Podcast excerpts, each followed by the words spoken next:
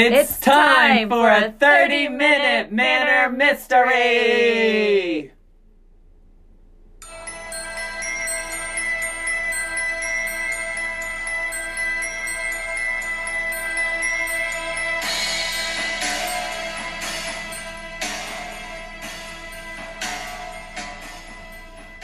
Cue the drums. That was me. I recorded that last night. On GarageBand. In my garage. Not really, but if you didn't get the memo, this is our new segment that we have called, well, thirty-minute Manor Mystery.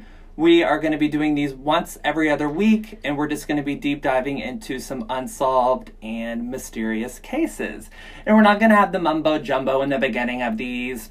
We're just going to get right to the point. So are you ready, Emily? I'm ready. Here we fucking go. So today's thirty-minute Manor Mystery, give or take a couple of minutes, is the mysterious and unsolved Villisca axe murders, which eight people dead after an, eight people were dead after an axe slaying.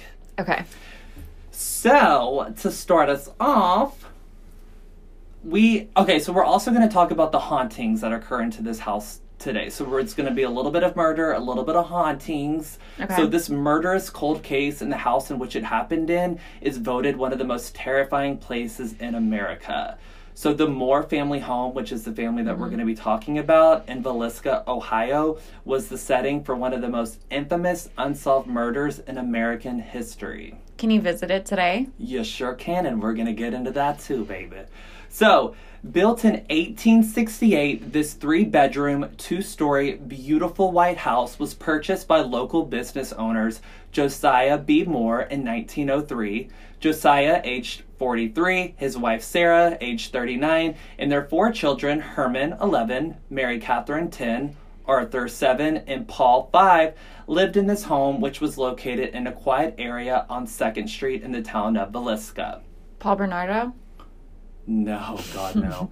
So the Moore family was known as the, quote, picture-perfect family. They were very tight-knit. They enjoyed doing things together around the house. They attended church together. And all of the kids were well-behaved and had the utmost respect for the people around them. The community adored the Moore family. So this family was said to be very smart, caring, loving, and very helpful to those around them. So on June ninth, nineteen twelve, we're going way back when, mm-hmm. around nine thirty p.m., the Moore family made their way back home after attending a Christmas, Christmas, a Children's Day program mm. at the local Presbyterian church that Sarah, who was the mother, had organized. Okay. The Moore family was joined by Lena and Ina Stillinger, who were friends of the eldest daughter, Mary Catherine, and were invited over for a sleepover that night. Okay, there are your eight people. Yes. So early the next morning, Mary Peckham, the Moore's neighbor and trusted friend, was up at five a.m. hanging laundry. So she was up and at it, getting those linens on the clothesline. That would be me. That's seven, going to be me. Right. By seven a.m., she noticed that no one in the Moore home was awake, which was very unusual for this family. Typically, they were up and at it, attending to their livestock, playing outside, handling their chores, et cetera. So Mary recalled that, quote, something just felt off. So the Moore's unattended horses began mm. going crazy and making noises. So Mary walked over to the Moore home and knocked on the door, but no one answered. She waited and she waited, but she didn't hear any sounds coming from inside. It was dead-ass silent, quote. No, I'm kidding. She was getting very worried at this point. So she attempted to open the door, but found it to be locked. So she was growing increasingly nervous. So she went over to let the family's chickens out because they would just like roam in the yard. Yeah, because they have a farm. Usually people that have farms are like... Right. And so Mary let the chickens out, fed the horses, and she decided to call Josiah Moore's brother, Ross Moore, at eight thirty a.m. on the morning of June tenth, nineteen twelve. So when Ross showed up to the Moore family home, he too began shouting. He was yelling. He was knocking on the door. He was like, oh my gosh, Mary, this is not like them. Something bad has happened. I have a horrible feeling. We need to get into that house. So he remembered that his brother, Josiah, had actually given him a copy of their house key. So he went to go retrieve it, and he came back in and let himself inside the Moore's home, where he stumbled across the most chilling sight he has ever seen. Chilling or gruesome? All of it. Okay. I think it was chillingly quiet is what I put, but oh. the words got mixed up. Okay. So while Mary stood on the porch, Ross went inside the parlor and opened up the guest bedroom, where he, fi- where he found Ina and Lena Stillinger's bodies dead on the floor. Ten-year-olds? Yes. Ross immediately told Mary to call Henry Horton, which was the Villisca's prim- uh, primary peace officer, who arrived shortly thereafter. When he arrived, Henry made his way inside the Moore's house as well. So after a full search of the house, it was revealed that the entire Moore family and the two Stillinger girls had been bludgeoned to death. The murder weapon they found to be an axe belonging to the Moore's father, Josiah. It was found in the guest bedroom where the two Stillinger sisters lay dead in a pool of their own blood. So the local uh, paper paints a gruesome picture of what Ross and Henry saw that horrible morning. So it read, quote, "Their heads chopped open with an axe, a spectacle so repulsive that it was beyond comprehension. Six more victims murdered in identically the same way lay in the two bedrooms." Okay. So in just one night, eight people had been systematically murdered with an axe, and not one person in the surrounding area heard or saw a thing. The murder happened on a peaceful, quiet Sunday night in a town that Iowa called, quote, "one of the finest cities in the state." Iowa or Ohio? Iowa. Oh, it's in Iowa? Yes. Oh, okay. So the motive for the murders was unclear, as there was no evidence of a robbery or any other reason why the Moore family would have been targeted. Because remember, everybody in this little town loved the Moore mm-hmm. family.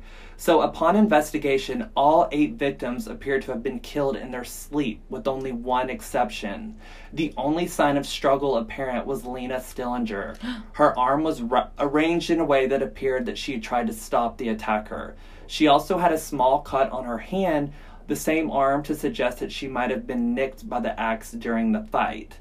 Lena's nightgown was also pushed up to her waist, and she was wearing no undergarments, leading for law enforcement speculation that the killer sexually molested her or attempted to do so before she died. Mm-hmm. So strangely, the investigators also discovered a four-pound slab of raw bacon, which was taken from the icebox, and it was carefully wrapped in a dish towel in the same room which the Stillinger sisters were found, which they have no idea to this day what the fuck that was about. It was just taken from the icebox and put on the floor. Do you think they forgot it? But why would he take it out? I mean, maybe he was just going to steal it, and then when that girl did that, he lit, like, discombobulated his... All for a fucking slab of bacon. Four pounds. Hey, bacon's expensive now. What was it then? Oh, I don't know. So a bowl of water was also found in the home with spirals of blood swirling through it. So police believed that the murderer had washed his hands in this bowl before leaving. So side note, so here's kind of where it gets a little haunted. Almost one hundred years later, in two thousand nine, a visitor of this ho- home, which is still open, was owned by Darwin and Martha Lynn and attempted to make contact with the Stillinger girls in the very room in which their lives were horrifically cut short. The visitor called out to the girls, asking them to turn on his flashlight off and on, and they did it every time. And there's videos of this. After that occurrence, it caused him to proclaim, quote, "I believe the spirits of all eight victims still dwell within this house." So it may sound unimaginable now, but due to the heinous nature of these crimes and the fact that the town of Villisca only had around two thousand residents, the crime scene became a full-blown phenomenon. People were like, so intrigued by this. Like the Lawson family murders, kind of. Right, and they had never seen or heard anything like this before. So eight, or sorry, one hundred people came into the home and started touring it, okay? That's literally like the Lawson family murders. With the eight victims still in a pool of blood on the ground. They were still in there. Oh, okay. Right. A little so, different. Right, so after uh, arriving to the scene, Uh, was the town marshal, and he went as far as to let the townspeople even handle the axe and pretend, like, take, like, pretend to do it. They could handle it, touch it. People were just so intrigued, which a lot of people were like, wow, that contaminated the evidence. Which, was this on purpose? Was he trying to cover up the evidence of someone um, in power in that city? One of the guests even took a piece of jo- uh, Josiah's skull as a little keepsake. Oh, I'm going to take this as a little trinket. Okay, I don't understand the, like, pretending to... Is that, like, because they were trying to see who could actually wield it? I think they were just so fascinated they, with it. Like, they just wanted to touch this... really fucked up. Right. So, finally at noon, about three and a half hours after the bodies were found, the Villisca National Guard arrived, and they were finally able to get everybody out. They were like, get out. Like, what the fuck is going on? So, authorities then could conduct investigations into who committed these crimes. These eight gruesome axe murderers. They were in shock. So after doing an investigation on the house, they suspected that the murders happened anywhere between midnight and five a.m. So bloodhounds were brought in, but with no success because the crime scene had been fully demolished by the townspeople. So investigators found Josiah's pants hanging on his and Sarah's bedpost, still containing a wad of cash, a check, and his keys. Okay. They also found a huge gash in the wall of the parents' upstairs bedroom. So it's believed that the gash on the wall was made by, quote, the upswing of the axe with significant force. Ooh. So basically standing on the bed, clipping the ceiling as he's coming down yeah. on them. Did he just hit each person once? No. It's like bludgeoned over and over again. So oddly enough, there was clothing that was placed over the mirror that hung on the bed, like uh, on the wall above the bed, like where you would have like a headboard. So a lot of people were like, was the murderer close to the family and was ashamed of what he was doing and didn't want to see him, you know, doing mm-hmm. these acts?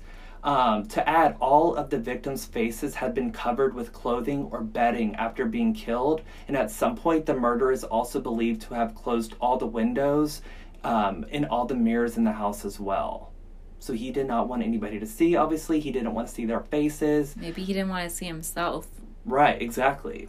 So further imbe- uh, evidence reveals that Josiah was the only victim that was killed with the sharp end of the axe. All seven others died by being bludgeoned with the blunt back edge oh. of the axe. Josiah had been beaten so badly that his eyes were missing from his head. Oh so, my. Like I said, the ceiling in the room above the bed had a huge gouge mark, and I have pictures of it, where the murderer, they think, again, he was standing on top of the bed and clipping it as he was coming down on him.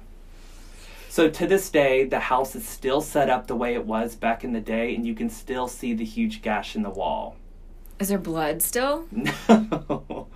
So among cigarette butts and bloody footprints, investigators also found food on the kitchen table where the murderer had fixed themselves something to eat before exiting out the front door, locking it, and taking the house key with them. Stumped as to who this could possibly be, the case went cold for a while. So... getting into some of the hauntings as well. So, ooh. So years later, after the murders, the home began to experience some spooky and paranormal sights and sounds. The home's caretaker, Johnny Hauser, would have another encounter originating in the kitchen that would stop him dead in his tracks. Johnny, who has stated that he was very much a skeptic prior to working at the house, said, quote, so this is his experience. He said, I'm up in the kids' room, and I locked the kitchen door so nobody could walk in. As I'm up there, somebody or something walked in the house. I could hear them enter. So Johnny goes on to say, quote, so positive it's someone trespassing that he dec- that I decide to pull a prank that will set them straight. So he hides in the closet of the children's upstairs bedroom and waits until, quote, finally, he, whoever the intruder is, goes upstairs into the room I'm in. I kick open the door and I scream. Nothing. Nothing at all. Johnny said, quote, as soon as I see there's nothing, it just sucked the air right out of me, like I got the wind knocked out of me. Something evil is in that house. And this was the guy, he worked for the yeah, family? Yeah, so he, That's no, he sad. didn't work for the oh. family. This is afterwards, because it was a bunch of different things. Like, people could visit it. It was kind of like a museum. Oh, people okay. owned it, but he was like the caretaker of the house. Okay. So while some investigations suggest the presence of the family in the house, multiple others suggest that the house is haunted by the killer themselves. Okay. So, investigators from the show Kindred Spirits picked up an E V P response to the question, quote, did you do something to this family? And the response on the E V P recorder was, yes, I killed them. So a medium also entered the house, and she felt the immediate presence of the killer, describing him as, quote, giddy about what he was going to do. She also mentioned that his favorite type of person was the type that was weak and easy, easily manipulated, like, quote, putty in his hands. Okay. So, back to the investigation for a little bit. So what investigators hypothesized was that the murderer had gained access to the Moore family home by removing the screen of a first floor window. However, evidence at the scene made this method of entry seem not accurate and instead suggested a far more terrifying theory. It was later and strongly suggested that the murderer was most likely hiding in the Moore's family attic, waiting for the family to get home that night mm-mm. from church. He was also up there with Josiah Moore's axe, so that's where he had kept it. So, a little bit more haunting. So, in a documentary, two guys went up into the attic, because remember, that's where they thought that the murder was. Were they the BuzzFeed guys? Yes. I love them. So, they set up an E V P machine, and they got a response. So, they asked, "Who's up here?" And they got a response, quotes, "I'm in here." And then they said jokingly, "We hear you like it up here." And it said, "I am miserable, helpless." You think I was just, so people think that's Josiah? No, they think that that's the killer. Um, well, because Josiah didn't kill anybody. He ain't the but killer. But he didn't say that he killed anyone. He just said he was hopeless. Oh, yeah, yeah. Well, okay, you're right. Oh, it could be. But they think it's the killer because that's where the killer was, like, hiding. So, no event indicating the killer's presence remaining in the house was clearer than what happened in two thousand fourteen. So on November seventh, the caretaker greeted his overnight guests that evening upon arrival. So one of the guests was a man in his fifties along with his elderly parents. When they arrived, uh, the caretaker noticed that the man was carrying a large hunting knife on his belt. Not thinking much of it, he checked them in and made sure they were settled and then proceeded to leave for the night, because you can kind of stay overnight. I'm thinking it's more of like a little... Bed and breakfast? Exactly. So... And a lot of people came to this house for like a hunt, like a ghost hunt. So the next morning, the caretaker heard that the man uh, was apparently at some point in the house alone, and he had been stabbed in the downstairs bedroom the night before. The knife had been jabbed into his chest, and he lay in a pool of his own blood until he was found. The man's injuries were labeled as, quote, self-inflicted, but miraculously, the man survived the attack and even returned to the home years later. When he was asked about what happened that night, all the man could remember was going into the bedroom with the goal of provoking the spirits, and the next thing he knew, he was waking up bloody in the emergency room. His wife did it. So, well, he didn't go there with his wife. He went there with his parents, and they weren't there. Oh, I thought these were the parents. Okay. No. So the caretaker noted that the first thing that the man did when he returned was apologize to the house for his behavior. He was like, mm-hmm. "I'm so sorry that I came in here with bad intent. I want to apologize. It won't happen again." Okay. So the caretaker stated that he doesn't believe a ghost stabbed the man, but he does think that perhaps the house has a dangerous effect on people and their mental state while inside. Also to note, the axe used in the murders, originally owned by Josiah himself, was found in the very room in which the stabbing happened. Mm-mm. So now let's get into the murders, the suspected uh, murderers, okay? Okay. So again, this is a small town of two thousand people, and it was quoted that, quote, "At some point, everybody became a target, especially the people who were unaccounted for for the night of the murder." So, like, if you didn't have an alias or uh, like an alibi, okay, you were fucked. So, one of the guys, Andrew Sawyer, he was one of those people, and they interrogated him time and time and time and time again. But he, um, eventually, they could not prove that it was him. Just because he didn't have an alibi? Yeah, he didn't have one. So next we have Reverend Kelly George. Now, Kelly was an English-born traveling minister in town on the night of the murders. Kelly was described as peculiar, reporting have suffered a mental breakdown as a young adult. As an adult, he was accused of being a, quote, peeping Tom, and was caught several times asking young women and girls to pose nude for him. Ew! On June eighth, nineteen twelve, he came to Villisca to teach the children's day camp, which, if you remember, the Moore family attended and set up on June yeah. ninth.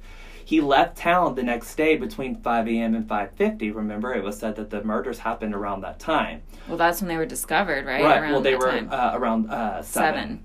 So on June tenth, nineteen twelve, hours before the bodies was discovered, Reverend Kelly confessed to the murders in court, but the jury did not believe his confession. You know how some people just say they yes. do it.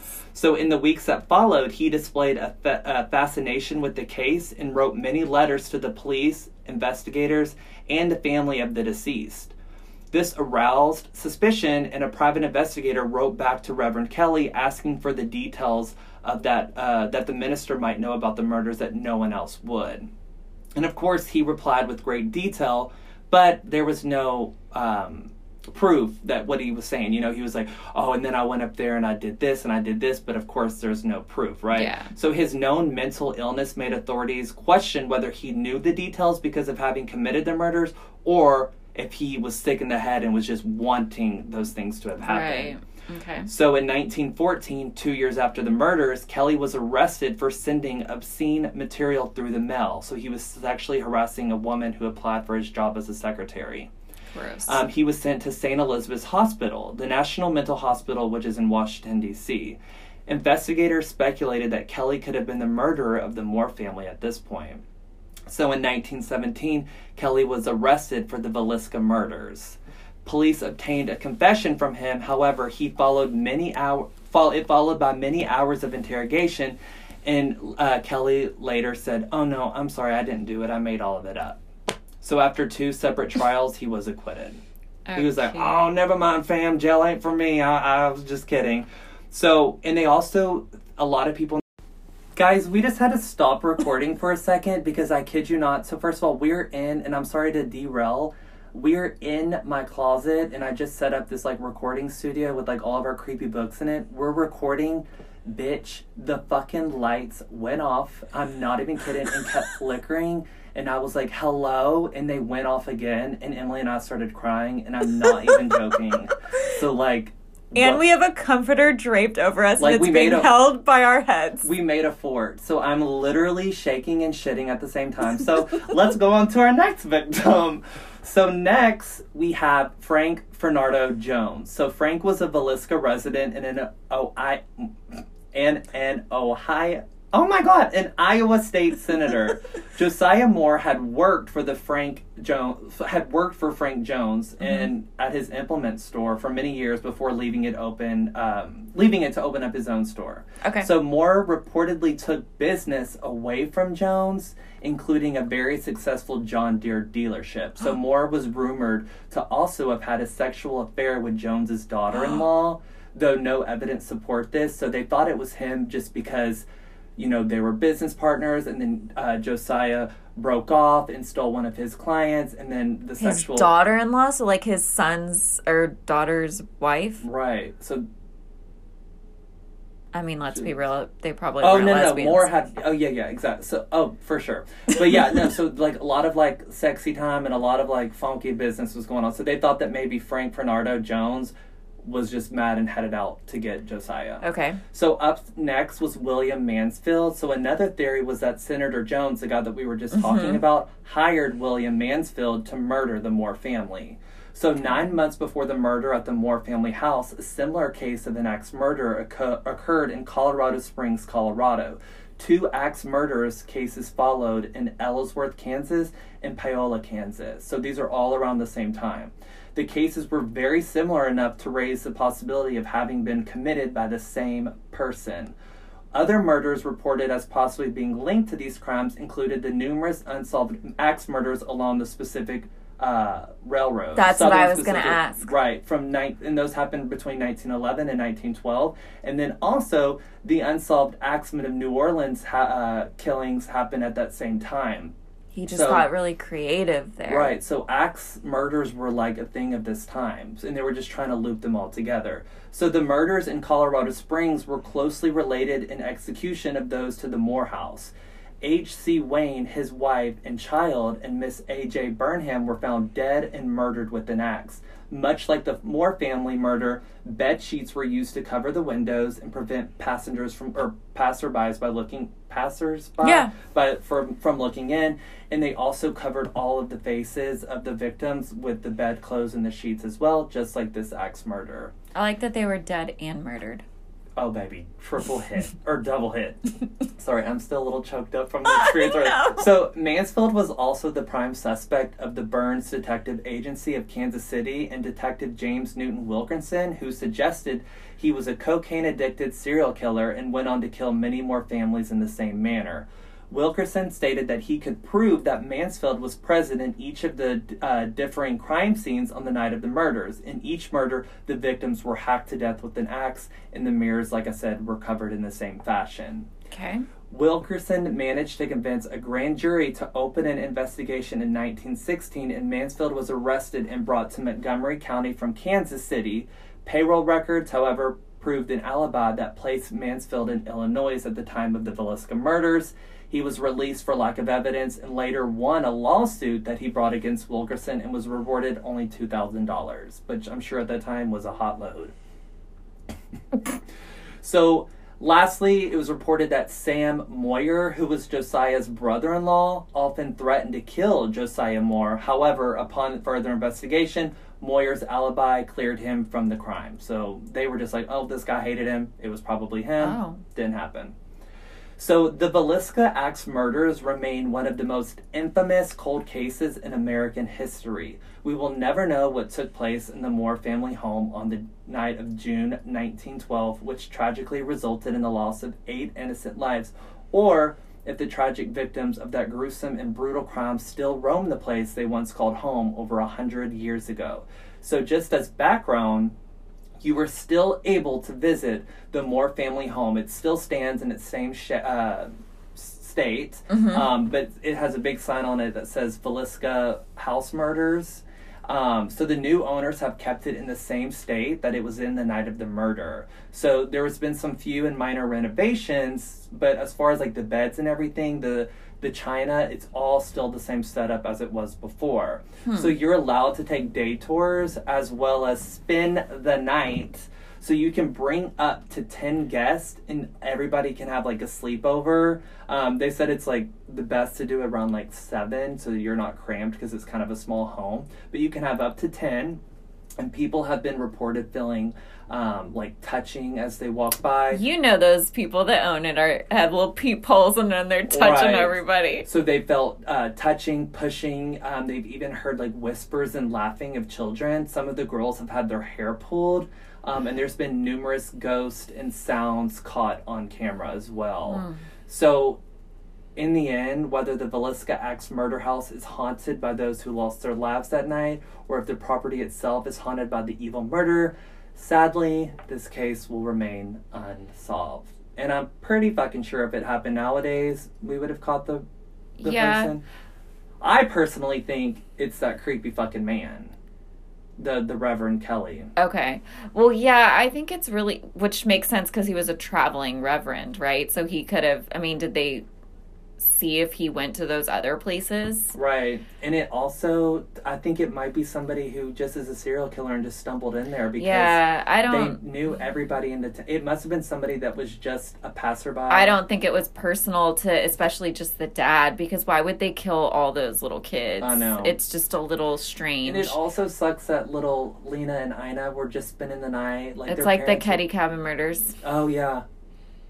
Um... So, why did you look at me like that? I thought I heard something. I'm scared. Oh my God, can All we right, please well, leave? That is the end of our first segment of the thirty-minute Manor Mystery. If you have any um, unsolved cases that you would like for us to cover, feel free to send them to us, and we'd be glad to look into it.